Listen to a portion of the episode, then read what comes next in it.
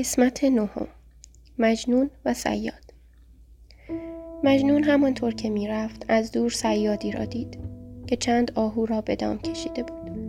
دست و پای آهوان در بند بود و سیاد قصد کشتن آنها را داشت. مجنون همچنان که به سیاد و آهوان نزدیک می‌شد نگاهش با نگاه معصوم یکی از آهوان گره خورد. شاید در نگاه آن آهو اثری از نگاه لیلی را دید. که ناگاه با سرعت اسب خیش را نگه داشت. و نزد سیاد رفت و از آهو شفاعت کرد و گفت رسم است که چون کسی هنگام شکار برسد او نیز سهم برد.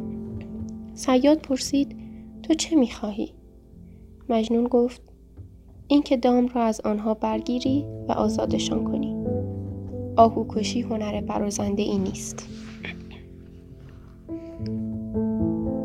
آن کس که نه آدمی است گرگ است. آهو کشی آهویی بزرگ است. چشمش نه به چشم یار ماند رویش نه به نوبهار ماند. بگذار به حق چشم یارش بنواز به یاد نوبهارش. گردن مزنش که بی وفا نیست در گردن او رسن روانی است. سیاد از این حرف تعجب کرد پس از مکسی گفت سحر کلامت مرا مجذوب کرد مطمئن باش اگر با فقر دست به گریبان نبودم به آنچه می گفتی عمل می کردم. ولی آیا میدانی که بعد از گذشت دو ماه دام گستردن توانستم این آهوان را شکار کنم؟ حال چگونه می توانم چشمان منتظر همسر و فرزندانم را نادیده بگیرم و دست از این آهوان بکشم اگر تو واقعا می‌خواهی بر این آهوان مهر ورزی از مال و ثروت خود مایه بگذار و جانشان را بازخر و آنها را نجات بده. مجنون به پیشنهاد سیاد از مرکب پایین پرید و اسب خیش را به سیاد داد. سیاد که از این معامله پرسود به وجد آمده بود آهوان را به مجنون بخشید و اسب او را با سرعت با خود برد. مجنون چون با آهوان تنها ماند از سر مهر و دوستی چشمان سیاه آنها را بوسید. بند از پای آنها گشود و رهایشان کرد. بعد خود تا مسافت زیادی دنبالشان رفت. رفت و رفت تا شب فرا رسید و تاریکی همه جا را فرا گرفت. مجنون درون قاری خزید ولی هرچه کرد خواب به چشمانش نیامد. تمام طول شب آه کشید و شعر خواند. چون آفتاب از مشرق برآمد و سیاهی شب دور شد مجنون از غار بیرون آمد و راه بیابان را در پیش گرفت. باز هم رفت بیان که مقصدی داشته باشد. رفت و این بار به سیادی رسید که گوزنی را به دام کشیده و آماده کشتن حیوان بود.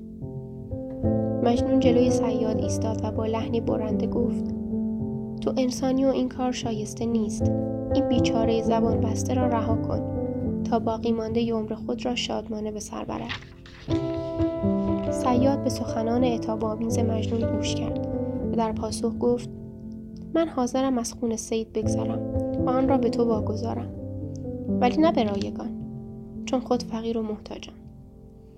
مجنون به سراپای خود نگاه کرد تنها شمشیری با خود داشت. ولی آن را برای کشتن کسی بر نداشته بود. بیدرنگ شمشیر را برگرفت و آن را همراه با دیگر اسباب خود جلوی سیاد بر زمین گذاشت. سیاد آنها را برداشت. نگاهی خریدارانه به آنها انداخت و برآورد کرد. قیمت آنها از قیمت گوزن بیشتر بود. گوزن را به مجنون بخشید و آنها را برداشت و رفت. مجنون سوی آن شکار دلبند آمد چو پدر به سوی فرزند. مالید بر او چو دوستان دست هر جا که شکسته دید میبست. مجنون به طرف گوزن رفت دست محبت بر سرش کشید و با چشمان اشکبار سر تا پای حیوان را نگاه کرد. هر نقطه از بدنش را که از بند سیاد زخم برداشته بود مالش داد و دست کشید و گفت ای گوست که لحظه ای پیش در دام سیادی اسیر بودی. تو رو رها می کنم تا هر جا دلت خواست بروی. برایت دعا می کنم که همواره از خشم و کینه بدخواهان و از کمند قدرتمندان دور باشی. گفت ای ز رفیق خویشتن دور. تو نیست چو من ز دوست مهجور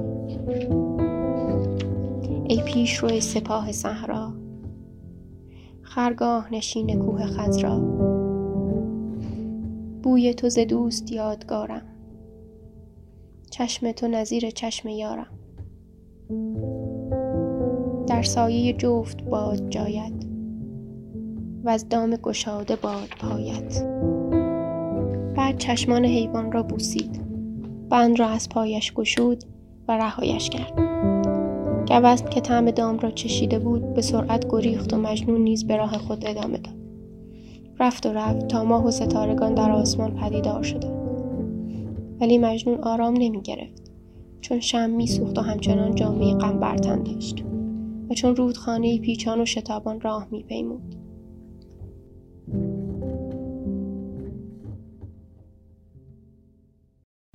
خورشید از پشت کوه سر زده بود ولی مجنون همچنان راه می رفت. چندان به راه رفتن بی هدف خود ادامه داد تا داغی آفتاب بر روی پوست برهنه بدنش اثر گذاشت. خستگی و تشنگی او را مجبور کرد که گوشه بنشیند و استراحت کند. در کنار چشمه در زیر سایه درختی نشست و لختی آسوده سپس خم شد و از آب زلال چشمه نوشید و خود را چون سبزه ها سیراب کرد. حالا چند روزی بود که مجنون تنهای تنها بود. راه می‌رفت و شعر می‌خواند. روزی همانطور که شعر می‌خواند زاقی را دید که روی شاخه درختی نشسته بود و به او نگاه می‌کرد. بر شاخ نشسته دید زاقی چشمی و چه چشم چون چراقی چون زلف بتان سیاه و دلبند با دل چو جگر گرفته پیوند صالح مرغی چون خاموش چون صالحیان شده سیاه پوش چشمان زاق چون چراغ می درخشید و سیاهی پرهایش به رنگ شب بود. دیدن زاق چنگ در جان مجنون انداخت. با صدای بلندی به زاق گفت شبرنگ چرا یه شب افروز روزت چه شده سیاه بدین روز. بر آتش غم منم تو جوشی؟ من سوگ زده سیاه تو پوشی؟ من در غم فراق سوگوارم تو چرا جامعه سیاه پوشیده ای؟ آیا تو هم چون من غمگین و دل شکسته ای؟ زاق قارقاری کرد. مجنون گفت اگر به راستی می‌خواهی با من هم دردی کنی؟ به کوی لیلی برو و به او بگو که مجنون دیگر از دست رفته است.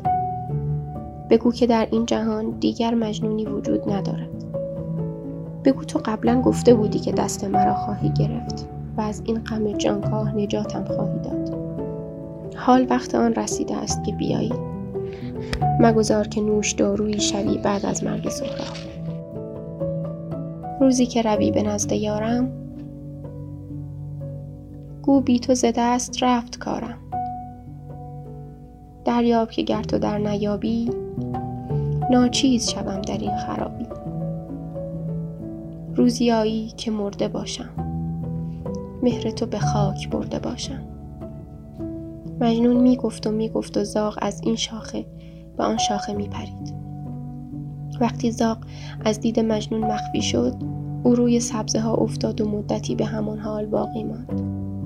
آنقدر ماند تا تاریکی شب همه جا را فرا گرفت ستارگان چون روزنه هایی در دل آسمان سوسو می‌زدند گویی هر یک از آنها چشمی از چشمان لیلی بودند که او را می نگریستند. می ریخت سرشک دیده تا روز. ماننده شمع خیشتن سوز.